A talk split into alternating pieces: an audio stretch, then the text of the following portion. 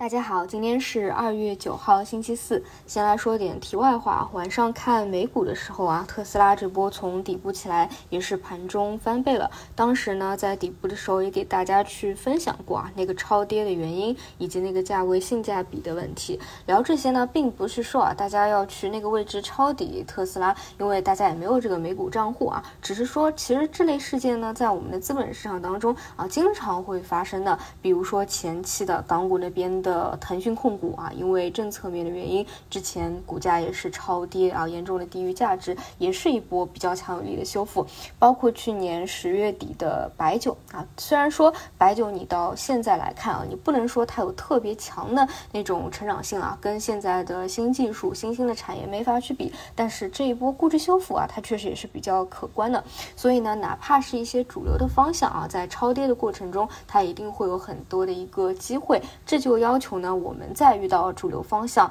大跌，尤其是超跌啊，因为一些特殊的原因啊，可能跟本身的基本面它真的没关系，就是一些消息啊、政策啊、事件啊或者其他啊各种各样的原因啊，这种大跌的时候一定要去想一想，多去想一想它的长逻辑到底有没有发生根本性的变化，以及它到底有没有一个价值吧。然后这些它当然也会孕育着比较多的一个机会在的啊，所以在遇到主流板块大跌的时候啊，我们还是要要多深度的去讨论一下啊，包括有一些其实过去。跌的比较多，但是呢，真正有出现啊这种超跌反转的信号，你一定要能够看得到。比如说我讲的最多的是芯片半导体这种啊，出现利空反而是当成机会来把握啊，反而是收涨的大资金都在把握机会的这种信号，你一定要能够看得懂啊。这是第一个，啊延伸出去讲一下，然后再看回当下的盘面啊，其实就是在新兴技术方向还在进行轮动。那先来说一说主流的方向，人工智能啊，从前天收盘。开始，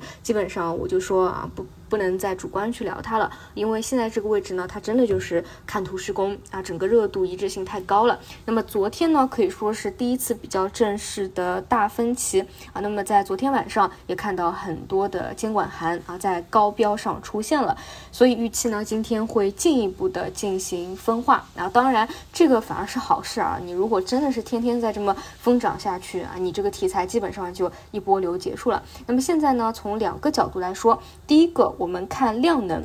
目前你看这个。人工智能啊，主流的方向成交量基本已经占到昨天市场成交量的接近八分之一了，啊，比较高的一个水平。对于纯粹的题材概念股来说啊，当然也是在市场缩量的一个环境下啊，所以这个量呢其实也处于一个比较啊临界值的位置。第二点呢，就是昨天晚上啊，像中概这边的 Chat GPT 的概念基本都是集体走低的啊，像百度啊、知乎啊都是下跌的，包括谷歌啊也是下跌的，这个也比较好理解。然后一方面就是炒作了一波以后，自然也会有一个回调。另外呢，像谷歌这种，就是大家一直会比较担心 Chat GPT 会不会去影响到谷歌未来的一个地位，因为它可能可以去做搜索引擎嘛。然后这也是一点，所以呢，这些都会造成啊，今天人工智能题材应该是进一步加剧的分化分歧。那么对于一些后排的方向，应该会进一步的扩大亏钱效应啊。但是也说过，这一块后面的预期应该还是比较多的。你看现在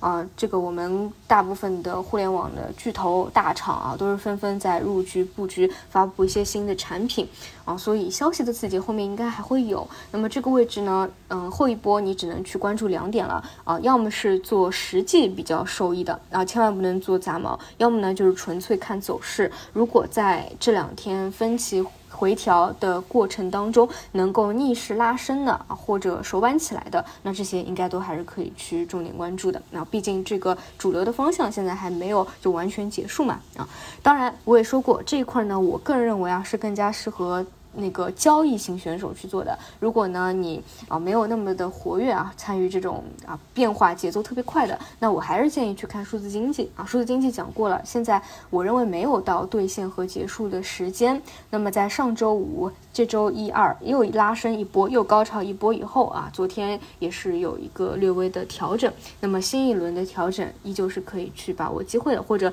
本来就有这个持仓的，那就在里面之前高抛掉啊，再去做做高抛低吸。戏的一个动作的这一块儿，嗯，还是继续看好。然后再说回整体的行情，现在呢，指数和大票是持续性的走弱，这也是符合我最初的一个判断，就这个位置不可能直接进行一个反转，目前并不是牛市，尤其是在前段时间啊，大家都觉得牛市要来临的时候，情绪非常高涨的时候啊，我也是持续的提醒大家，并且给出了这一个判断。啊，所以这一块还是保持原来的观点吧。啊，所以如果是想去做一些大权重类的啊，就是跟指数比较相关的，我个人倾向于还需要等一段时间，但是这一波调整以后，当然是我们需要重点去把握和关注的。那其他没有什么变化，还是那些嗯新技术在轮动着，大家就按照自己的能力圈去关注这些板块方向吧。那以上就是今天早评的内容，我们就中午再见。